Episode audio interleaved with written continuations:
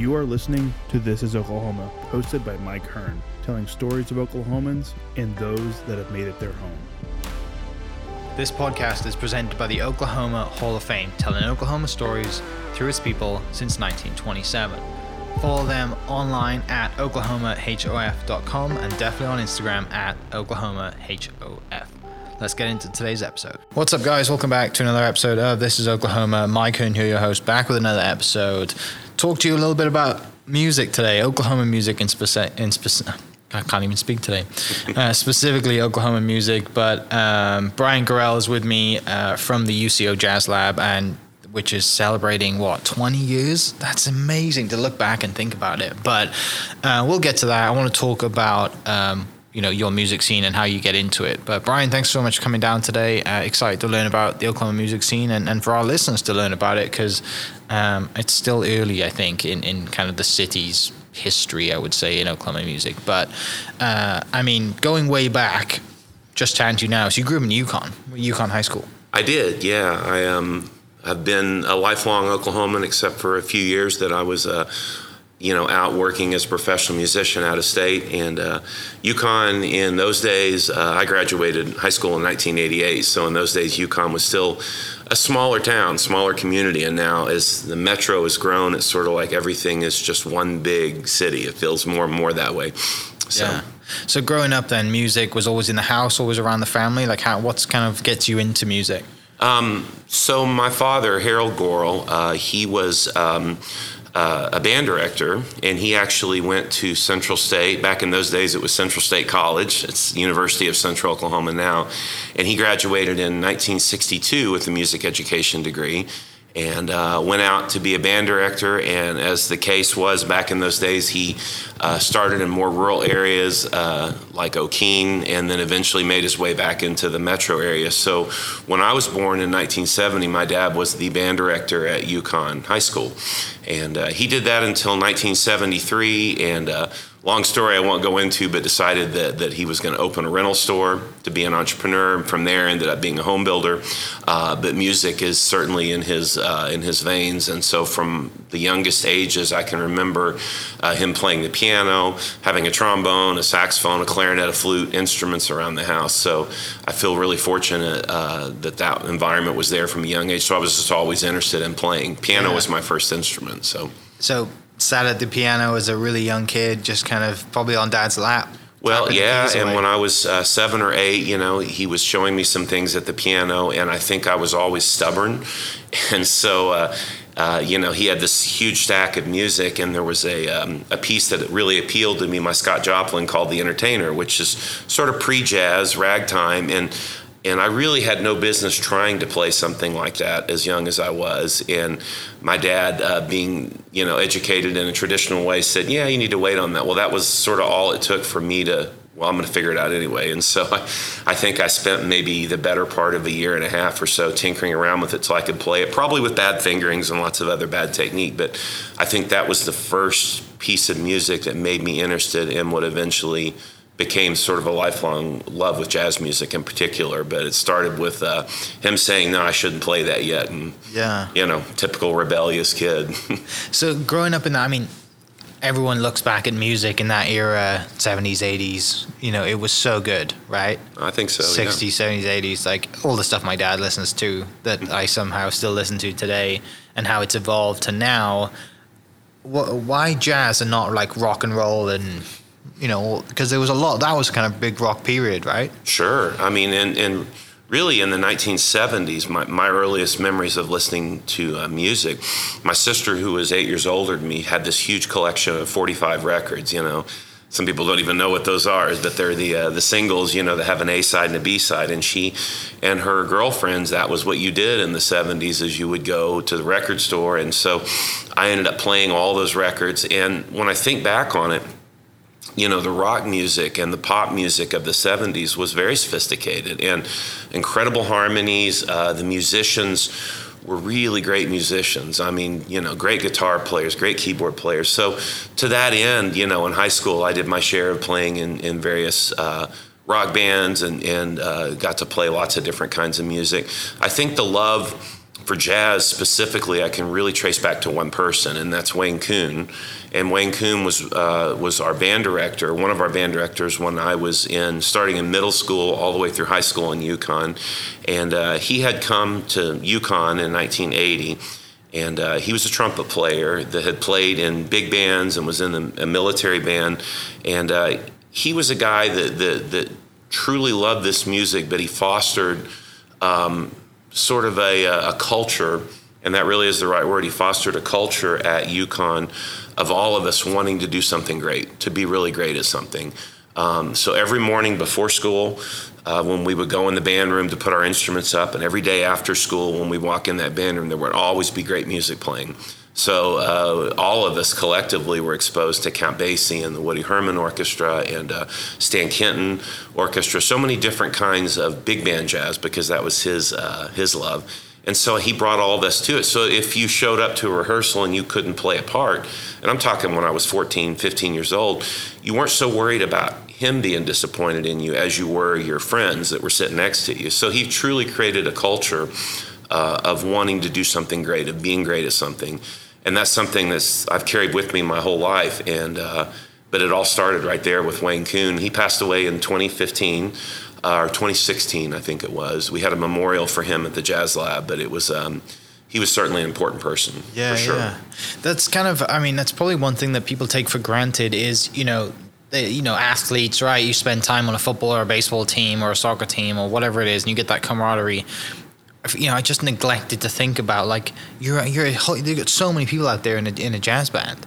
Mm-hmm. regardless if you're a marching band or just a band or i mean there's you got that same camaraderie. It's exactly the same. You're, you're together you're practicing you know you're spending hours and hours trying to perfect your craft. And like you just said you don't feel like you've let your you don't feel like you've let your coach down. You feel like you've let your teammates down effectively. It's exactly the same. It yeah. really is. And, and, for for any young person, um, whether they go on to a career in music or not, being involved in that is such character building and so important for self esteem oh, yeah. um, and all of that. You know, and you know, I see uh, as a college teacher, I see, you know, continually see a new group of 17, 18, 19 year olds, you know, and they uh, seem to be getting younger and younger, even though they're the same age. But um, we get to see really the best of young people because most of them have been fortunate to come through programs where they have a similar experience. And, you know, that gives me a lot of hope. Yeah. Yeah. So going through high school, then you're in, you know, you're obviously very involved in the scene. Mm-hmm. In high school, you think I'm going to go to university? I'm going to play in a marching band or play in a band? And do you think I'm going to go to UCO because I've just spent so much time there? Or do you think like OU marching band's amazing? I want to go there instead.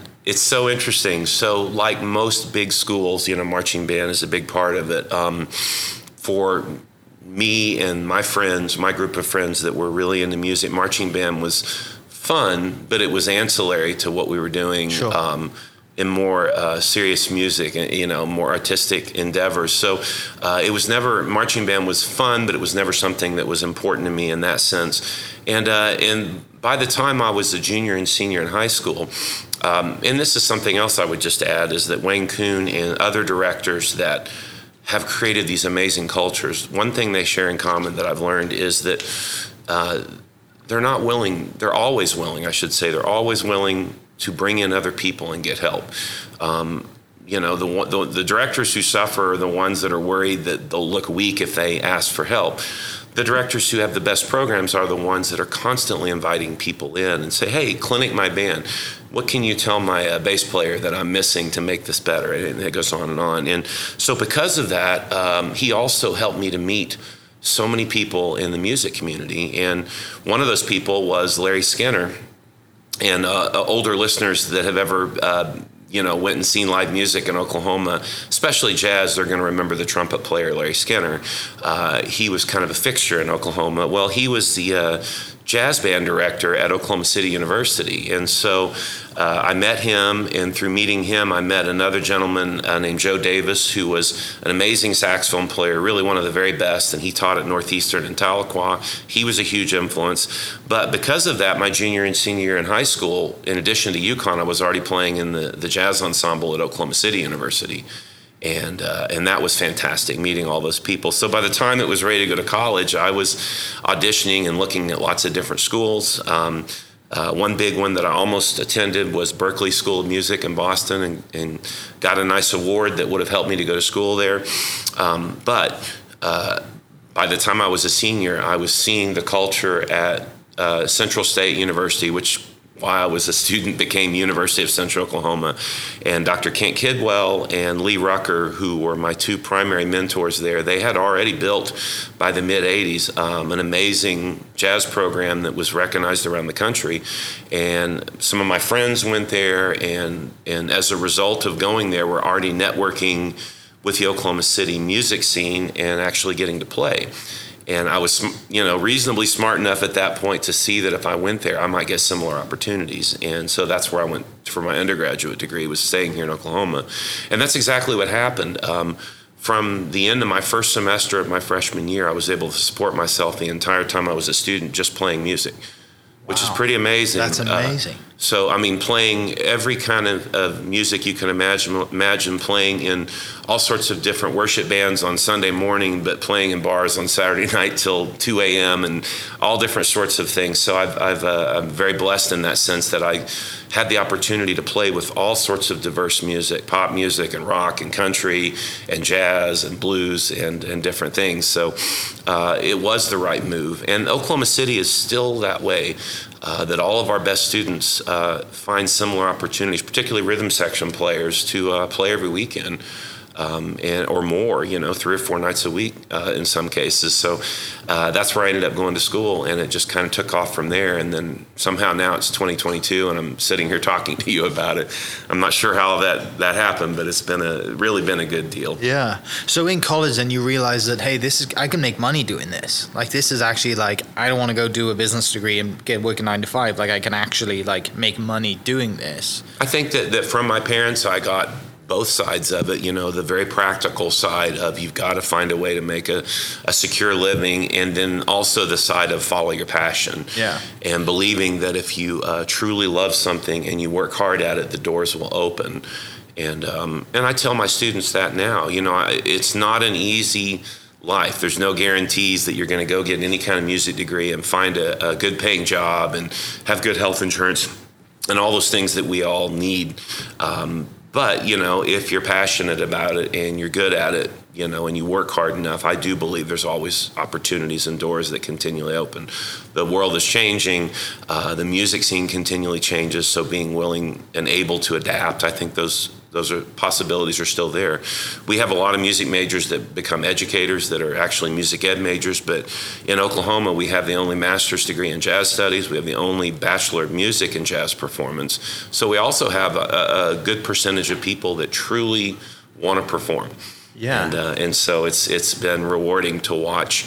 Uh, generations at this point of students and how they found their way. It's never a straight path. It's always, you know, turn left here and turn right there. But uh, the ones that are great at it that have worked hard, they always find a path. So I yeah. could tell you, you know, literally dozens of different stories about how somebody started here and ended up over here. And uh, but they're still doing something in music that they love. So right. It must be really cool. I mean, just for you over the 20 year anniversary of, of obviously, you know, the Jazz Lab, just to look at the alumni and where they are all over the world, right? Because for of sure. like what you just said, like UCO has the only spot, right? You know, the Jazz.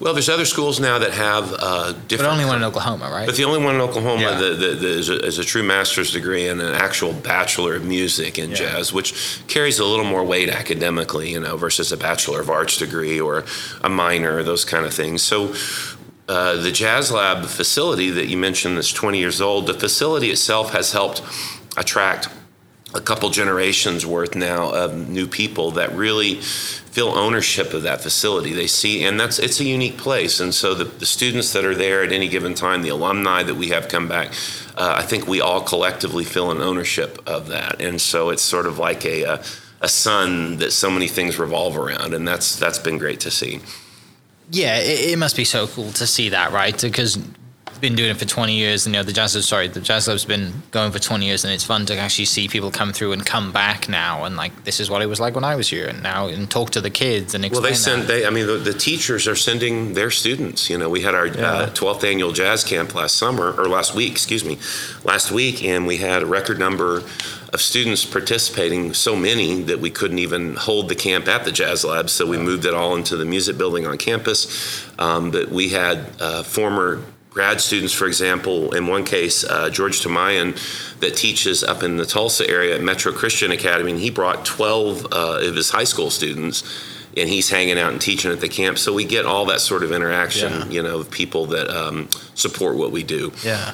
Where does the kind of the teaching element come in for you? Because playing and teaching are two totally different dynamics. For sure.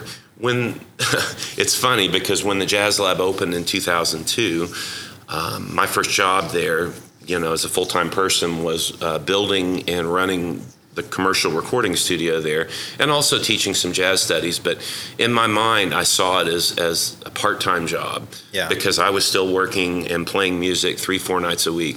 And uh, i had been doing that pretty much my entire adult life. And so i saw it as a supplement in some ways. And, and don't get me wrong i loved it but it was just that. And then about four years later in 2006 is when uh, my mentor kent kidwell retired and uh, and they converted my position from what was a staff position into a faculty position, and I became the division head for our jazz studies program, uh, working with Lee Rucker. And uh, and it was kind of it kind of hit me. It started to hit me. Well, maybe this is a little bit more than part time. Uh, but then in 2009, Lee Rucker approached me and said that he wanted me to take over our top jazz ensemble. And that's when it hit me like a ton of bricks. I guess I'm a teacher first and a musician second, but I, I've always felt like they're equal. And I feel like that anybody that teaches music at a high level has to have performed music at a high level to understand what it takes. And to that end, you know, as far as our students there, we don't care if they are um, a music ed major or a performance major or a business major that's doing a minor in jazz studies or an accounting major that's not pursuing any music degree, if they're in uh, our ensembles, we have the same expectations of everybody. And so I think that's the most rewarding thing is is passing on that idea that if you learn how to perform music at a high level, you'll know how to teach it. And it's absolutely true. Yeah. And so that's I think that's one of the differences. Some larger programs, if somebody's a music ed major, they don't have the same expectations of that person. Oh, you're only going to teach, and we just have never felt that way. And that goes back to a culture that was started by um, just to mention some people that are important. Um, a guy named Jack Sisson, Dr. Jack Sisson. Jack Sisson was the uh, was the gentleman that really put music education at Central State University on the map. And uh, that carried on to Kent Kidwell this idea that excellence is everything and that you don't expect less from somebody uh, for any reason whatsoever. And so um, it's a place that's almost completely devoid of ego in a lot of ways. It's all about do the work. yeah. You know, and, and so I think that's what attracts uh, a lot of people to our community and what keeps me coming back over and over again. Yeah, yeah. Well, it works both ways too, right? Because like the kids who you're teaching have a lot more respect for you when they see you on stage because they're like, oh, he's still doing it. He still gets it. He's still playing to the same crowd, the similar people that I am now playing to. So, mm-hmm. and also, you know, like you then it's equal, isn't it? Because you, you you can relate to them a lot more than than if you weren't in that position. Um, and I think that's, I mean, that should be something that every coach or every you know teacher or whatever should experience, right? Because you know there's mm-hmm. plenty of people in teaching jobs that don't deserve to be in teaching jobs or have no experience in teaching jobs, but right. that, that's a different, we a whole different uh, subject. I don't want to go into that. but it's, uh, it is funny that um, it's funny that I've had some amazing students over the years that.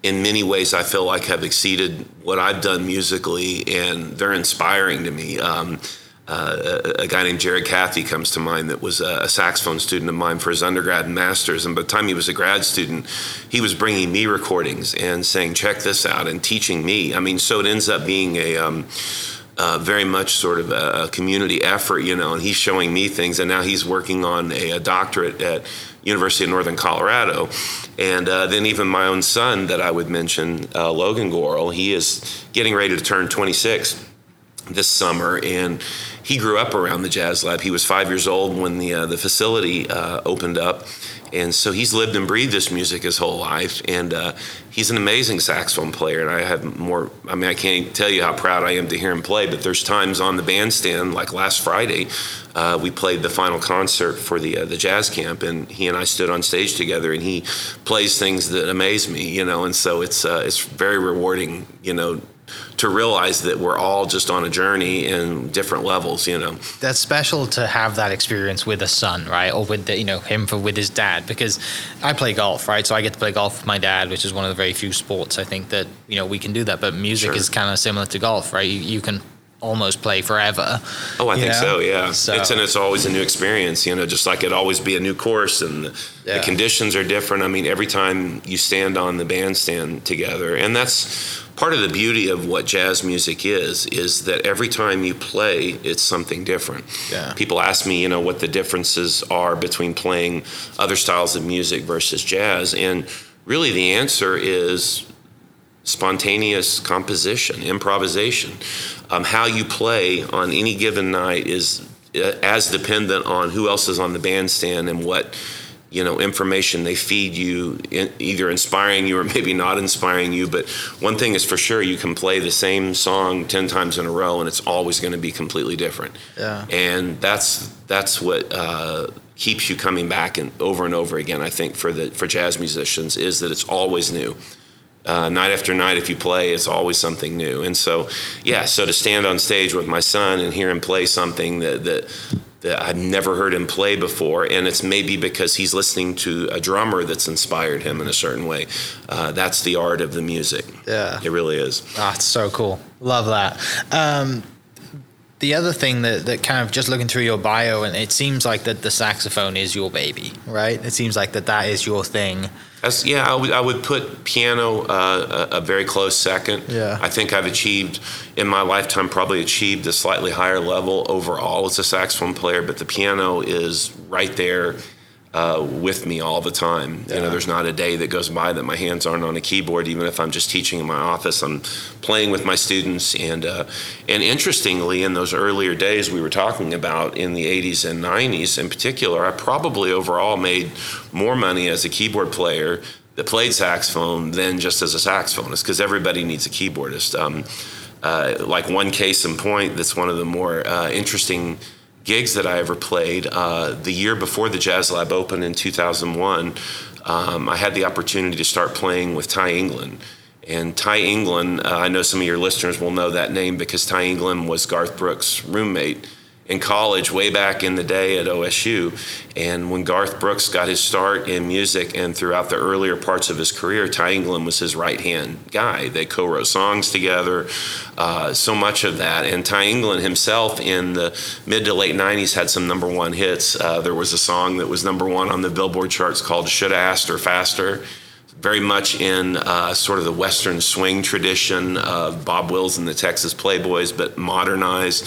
And so I found myself with the uh, the opportunity to play piano for his group, and I did that for uh, about two years. And uh, went on some tours. Uh, at one point, uh, Garth Brooks gave him one of his old tour buses, and so, and I say old, it was old, it was still very nice. so I got the opportunity to be on the road and and and and, and be in that bus and have those experiences. And I have a tremendous amount of respect for uh, traditional country music and bluegrass and western swing because it all comes from the same source mm-hmm. Comes from american music and it's the blues and it's all interconnected. So i learned so much from that experience about how all different kinds of american music are interconnected. Yeah. so i love all that stuff too. That must have been so cool to do that right? To like i said live that experience go on tour play around play to different crowds you know different cities and bigger crowds than you would play for as a jazz artist for sure. And so that was it was a lot of fun for sure. Yeah. One of the things that, I mean, you know, and the other thing, obviously, you showed up on a motorcycle today. That's another big love of yours, which mm-hmm. I kind of, I want, I want to kind of intertwine. Is that what does music and jumping on a motorcycle do for you? Oh wow, like, that's a great question. Because like, because for me, looking from the outside, it seems like when someone plays a piano, plays a guitar on their own, they're just in their own head and they're free. Same feeling when they're on a motorcycle.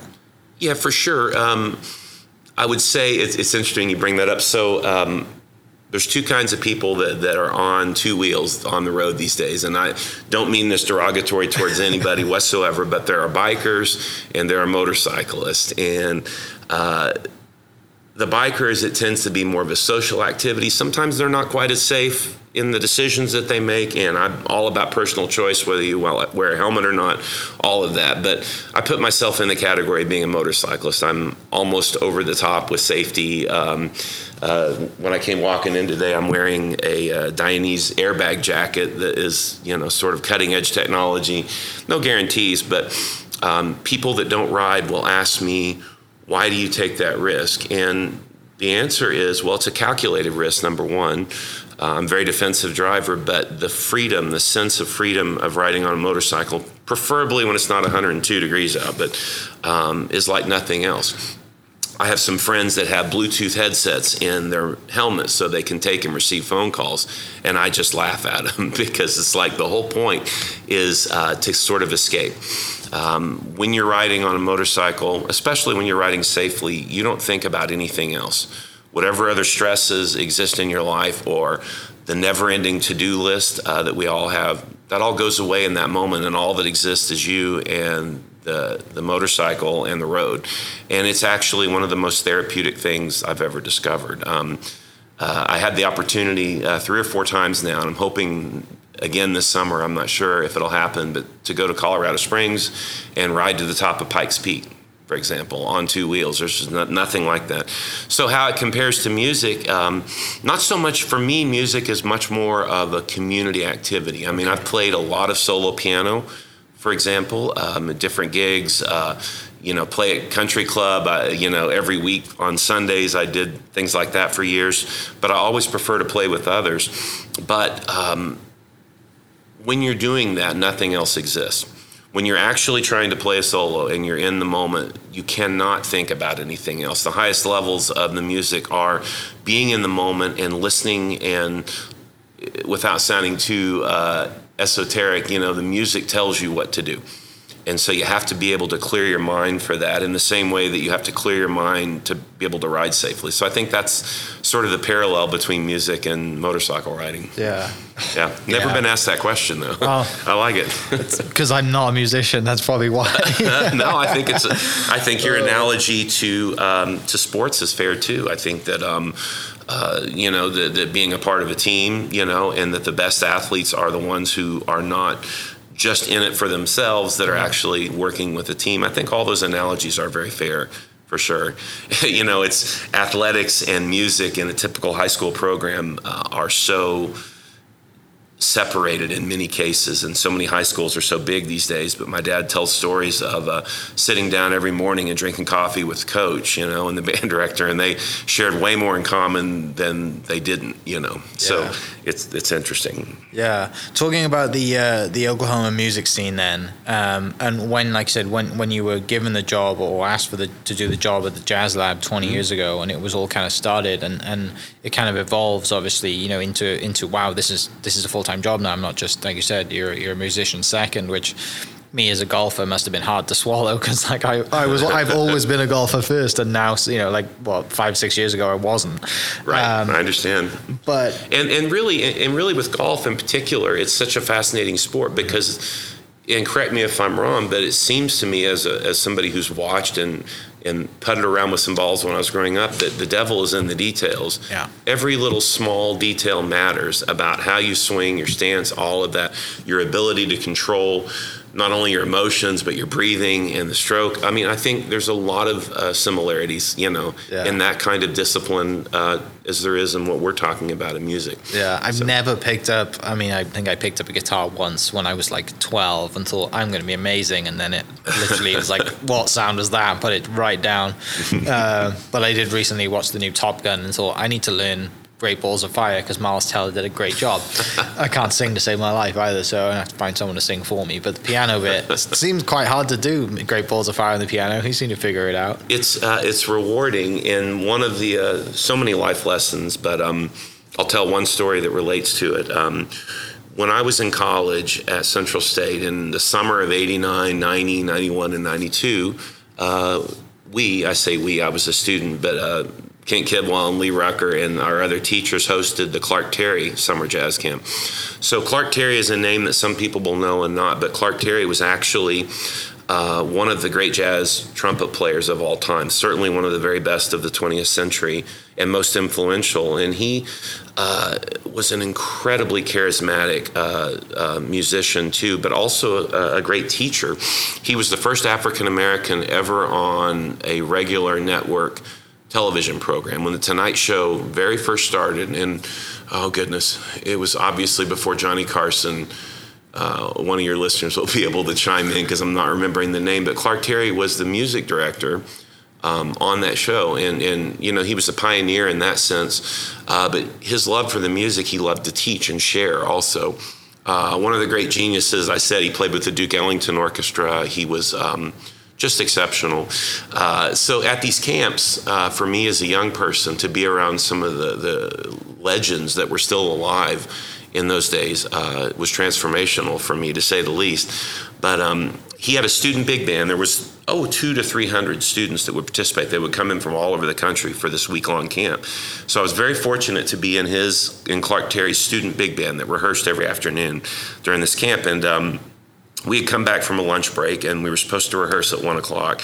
And Clark Terry was sitting over in the corner of Mitchell Hall and he had his flugelhorn. He had his back to us and he was practicing something. And he was playing a very difficult chromatic sounding line.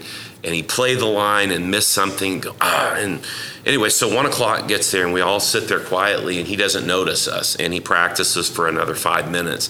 And he finally turns around and sees. Oh, I'm so sorry. And he comes and he sits down in front of us and he puts the flugelhorn down. Of course, we're watching every move he makes and listening to every word because of his reputation. And he said, uh, he said, you'd better enjoy the process because you never arrive. And uh, that stuck with me. And of course, he's saying, you know, there is no point when you master anything in music. It's just this journey. Uh, you know, some days you win, some days the horn wins, and uh, and so that's that's part of it is enjoying the process, and uh, I think the appeal for playing the piano or any instrument is finding joy in the process and uh, you know, so many people have had the experience of taking piano lessons and hating it and eventually quitting because maybe the kind of music they were playing they didn't love, or maybe the teaching style of a particular teacher they didn't jive with. You know, I, I can picture in my mind the classic piano teacher in the 50s and 60s with a ruler slapping somebody's hands when they play wrong note. You certainly don't want that. Um, and so finding joy in the process is how people really do stay with it, I think. Yeah.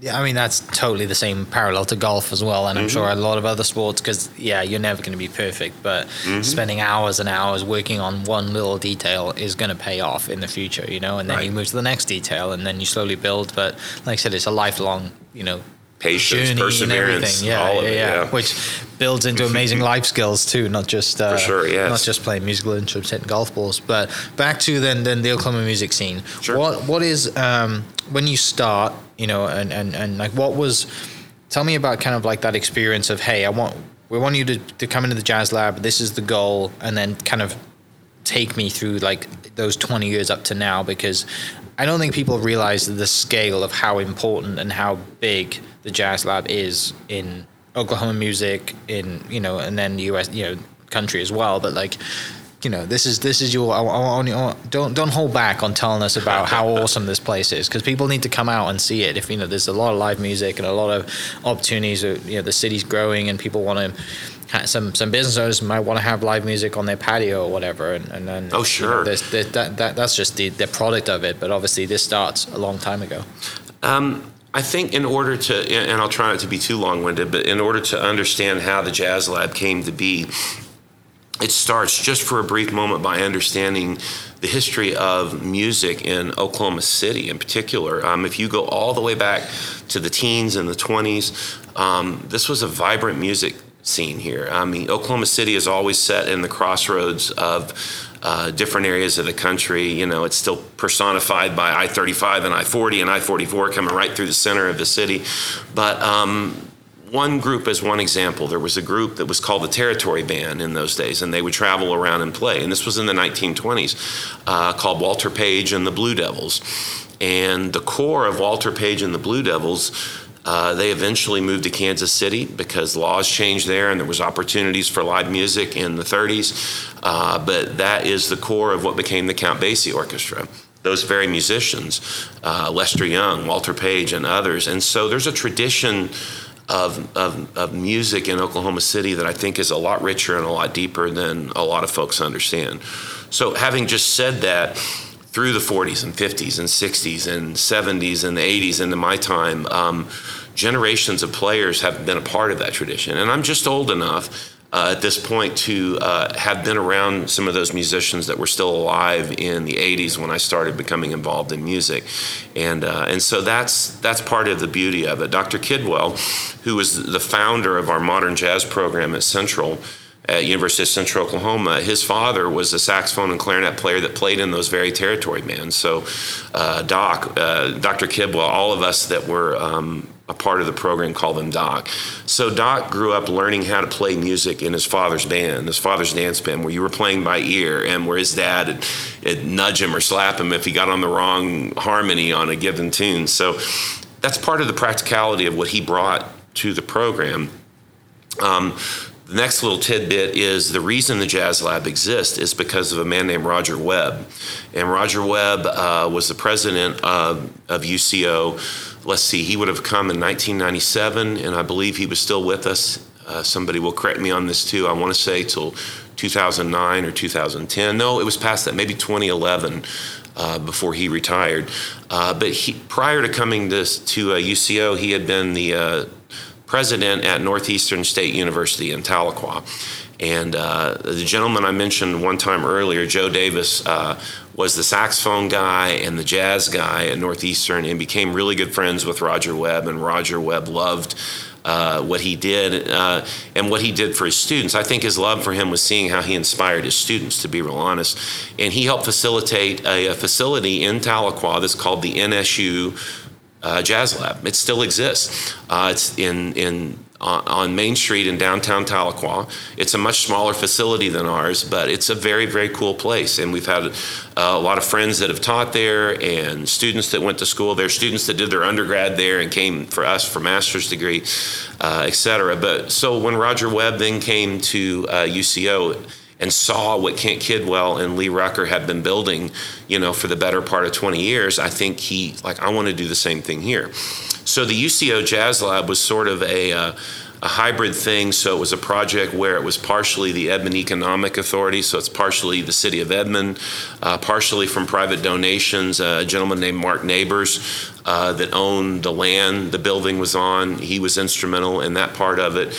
And, uh, and then, of course, the university itself. So they worked on this starting in 1997 uh, from the initial idea until when we opened our doors in January 2002 so uh, I was that's when I came along and was actually hired full time in January 2002 when they opened. And I remember walking into the building with Kent Kidwell and Lee Rucker and looking around. And Doc uh, looked at us and said, "So what do we do now?"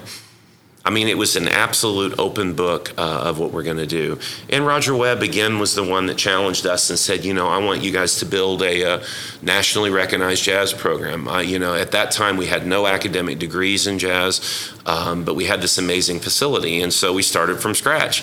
And, uh, you know, I was initially the guy that was charged with building and running uh, the commercial recording studio. And from the beginning, I was also teaching different aspects of jazz studies. But really, because of the inspiration of what what Doc, what Kent Kidwell had done, um, I started working on the academic degrees. So uh, the first thing I added was a minor in jazz studies, lots of paperwork, lots of academic writing.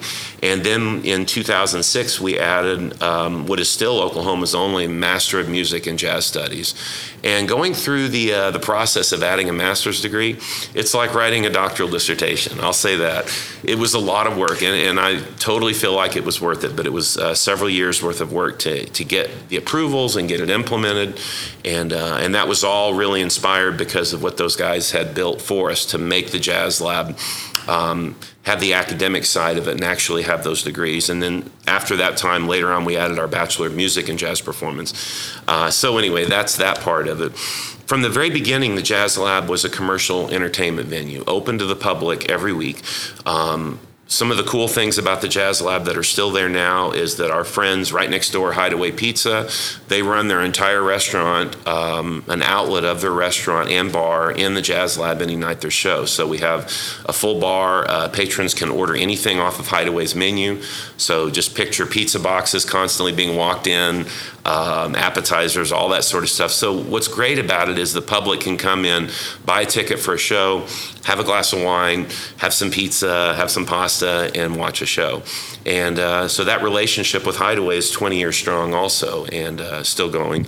So the commercial entertainment venue from the beginning, uh, in addition to local talent, and of course jazz music, but all sorts of different styles uh, of music. Uh, I think a very fair reflection of the diverse diversity of the Oklahoma City music scene. We have those kinds of artists that perform. Um, and so it's just amazing how it's continued. One thing that we were so worried about is are the crowds going to keep coming? Because when a place is new, you're going to get a crowd. We had so much good PR at the beginning um, of it. But 20 years later, the answer is people still show up. And uh, we, we continually have people that I'll talk to after a show that say, uh, you know, this is our first time here. We can't believe that this facility, this place exists. And so uh, that's the rewarding part of it. Um, I'll mention one other uh, name, uh, David Hornbeek, and a group called the Trace Amigos. That's his silly name he came up with for a group of him and two other guys that got into concert promotion. So the Trace Amigos with David Hornbeek as their lead have been promoting national acts at the Jazz Lab ever since, and, and we've had so many amazing artists. I mean, I wouldn't even try to list all the names because I'd leave out so many that I would would, would regret. Uh, but really, a who's who of Grammy Award winning artists and and some so many amazing uh, kinds of music at the Jazz Lab.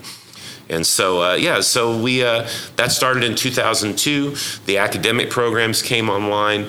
Uh, the commercial recording studio that I was running was very successful in the early days because, well, the model for how music was recorded and produced hadn't changed at that point. Uh, since that time, we've watched everything in the music industry be turned upside down. People no longer buy CDs they uh, hopefully, and I underline hopefully, at least pay for a subscription to a, a music streaming service. And so, uh, even the concept of albums, uh, which we still do, uh, we still produce albums. Our graduate students in jazz studies, um, their final project for those that do music production is producing a commercially viable album. So we still believe in the album, and uh, we hope that people will always feel that way. Um, but it's changed, so we've changed with it. So the commercial recording studio is now 99% educational facility that our students train with. Um, but um, everything else is, is very much the same in the sense that we still have live music and have great shows every week.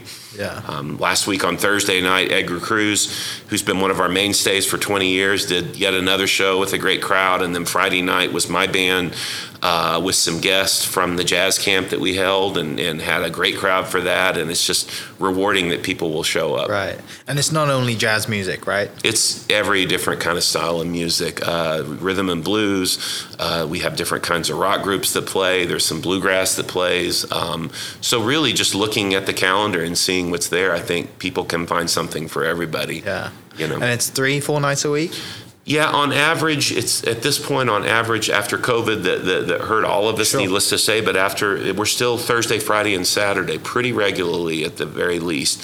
Um, and then during the school year, there's all sorts of special shows. There's many times during the school year where there's something going on every single night of the week there that the public could come to. Yeah. Uh, whether it's a student performance or uh, you know a commercial uh, commercial group, there's always music happening. Yeah, that must be pretty special to, to kind of been in you know and from start to finish and start to now seen that evolution and the constant people come through and like I said, there's still people coming here that, that have never been there before. I mean that's that speaks volumes, doesn't it? To, that you're still doing the right thing, right? Not the same crowd keeps showing up. Yes. Um, one little story. Uh, one of my favorite jazz pianists is a guy named Kenny Werner.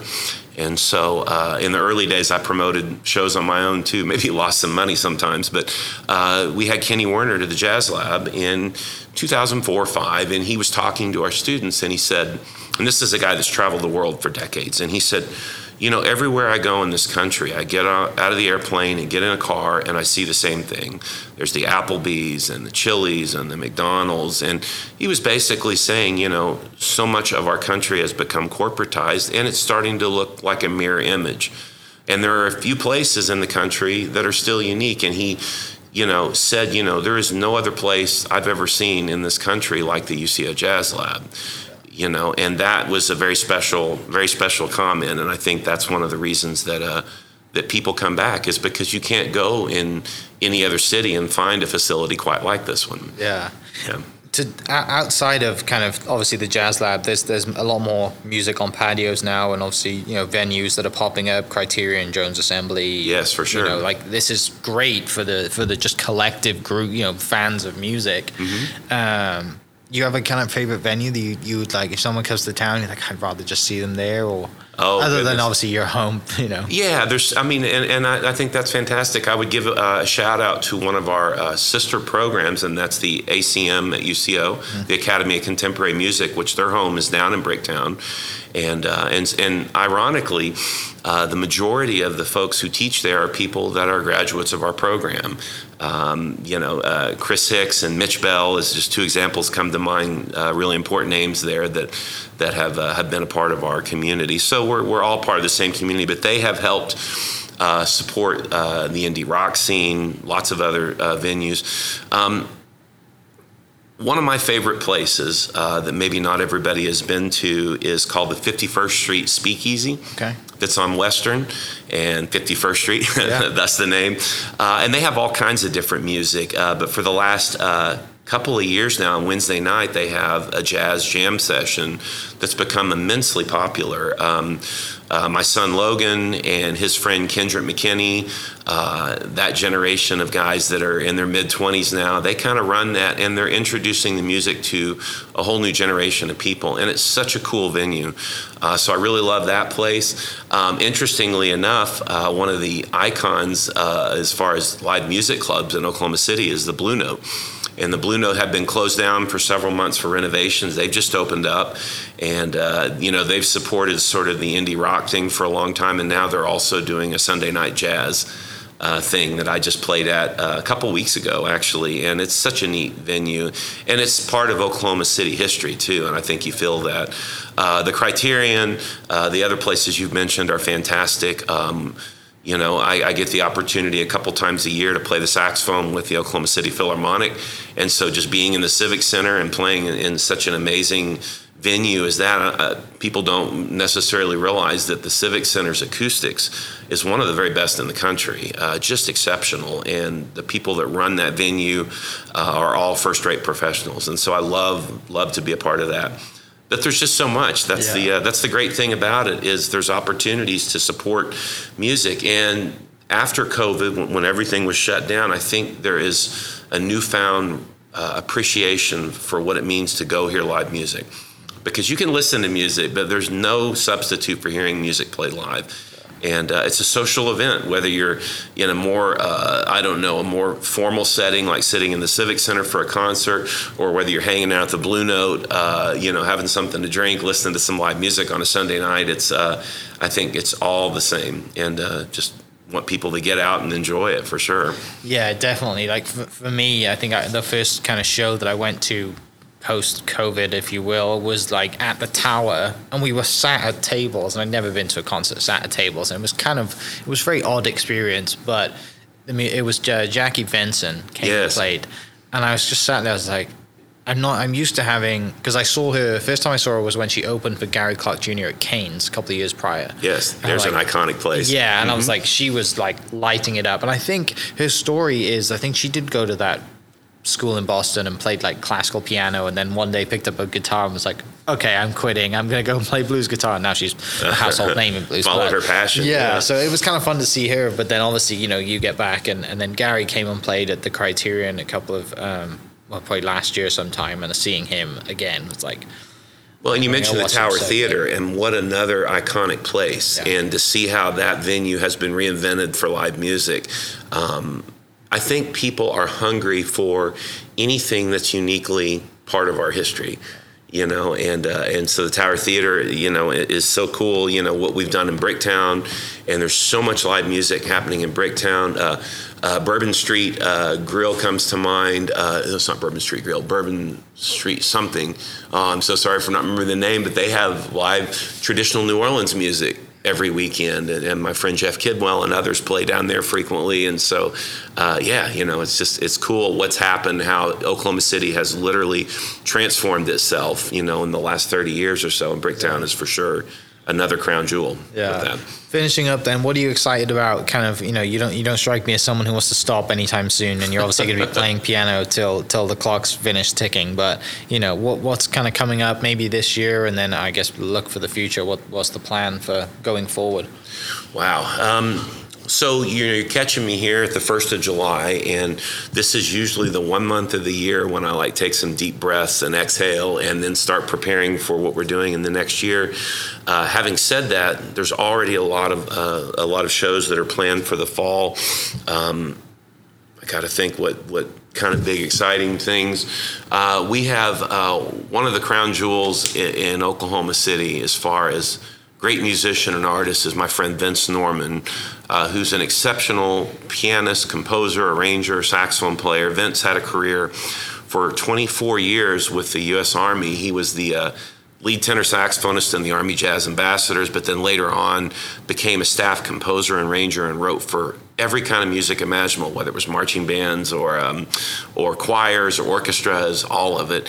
And so Vince is back here living in Oklahoma City Metro, and he has a, uh, a group uh, called the Joe McCarthy Big Band that he's been a part of on the East Coast, and they're going to come here because uh, he's been involved with a friend that has written uh, an entire jazz suite based on the Nutcracker, but taking all the music from Tchaikovsky's Nutcracker and putting it in jazz setting. And so the weekend, uh, this is just one that's coming to mind, but the weekend after Thanksgiving, on that Friday and Saturday, we're going to be presenting that music to sort of kick off the Christmas season. So, very much a modern jazz version of the Nutcracker Suite for two nights worth of performances. So, that's awesome. That one, I mean, the trajectory for that is months away, but we're already thinking about it. And we're in the process right now of just booking other national acts and national jazz acts that'll be a part of our season in the fall. I would also give a shout out to a group that I'm the music director of called the Oklahoma City Jazz Orchestra. And the roots of the Oklahoma City Jazz Orchestra really go back to the 70s and 80s, but the modern version uh, was started by my friends and colleagues um, back uh, 2008 or 9 and uh, we survived COVID barely. Uh, our nonprofit aspect of the group uh, went away during that time, but the group continues on. And so uh, the Oklahoma City Jazz Orchestra represents really a who's who of some of the great jazz musicians in Oklahoma, and we will have um, two or three concerts in the fall and two or three concerts in the spring. And so I would, would really uh, encourage people to look out for that as well because it's such an exceptional group of musicians. Yeah. Well, mate, it's been an absolute pleasure to get to sit and hear you. I mean, just share your love about music, jazz music, Oklahoma City music, and, and just kind of you know take us through this journey. I really appreciate it. And oh, yeah. for, for, people listening, I'll link your uh, website in the description, and also uh, go to ucojazzlab.com for anything that you want coming up Absolutely. events. And there's nothing bad than eating hideaway pizza while listening to great music. Oh, so, I, I, highly recommend the Paradise Pie. Definitely. I'm sure there's a lot of people listening who know exactly what you're talking about. But yep. Brian, thanks so much for coming down. Um, for people listening, like I said, I'll post the links to the UCO Jazz Lab and then Brian's website as well. And if you have any questions, um, feel feel free to reach out. Uh, I think Brian's email is on his page as a faculty member. Your email is, is and contact information is on your UCO never, edu page. So my never-ending to-do list is my inbox. That's right. Exactly. no, and, I'd love to talk to anybody. Awesome. So thanks so much for listening, guys. We'll catch you next episode. Cheers. Thanks. This podcast is presented by the Oklahoma Hall of Fame, telling Oklahoma stories through its people since 1927. Follow them online at oklahomahof.com and definitely on Instagram at oklahomahof. Thank you for listening. We are inspired by those around us and hope that you are too. Make sure you subscribe to this podcast on your favorite podcast platform and leave us a review so we can keep telling your stories. For more great Oklahoma content, follow This is Oklahoma on Facebook and Instagram.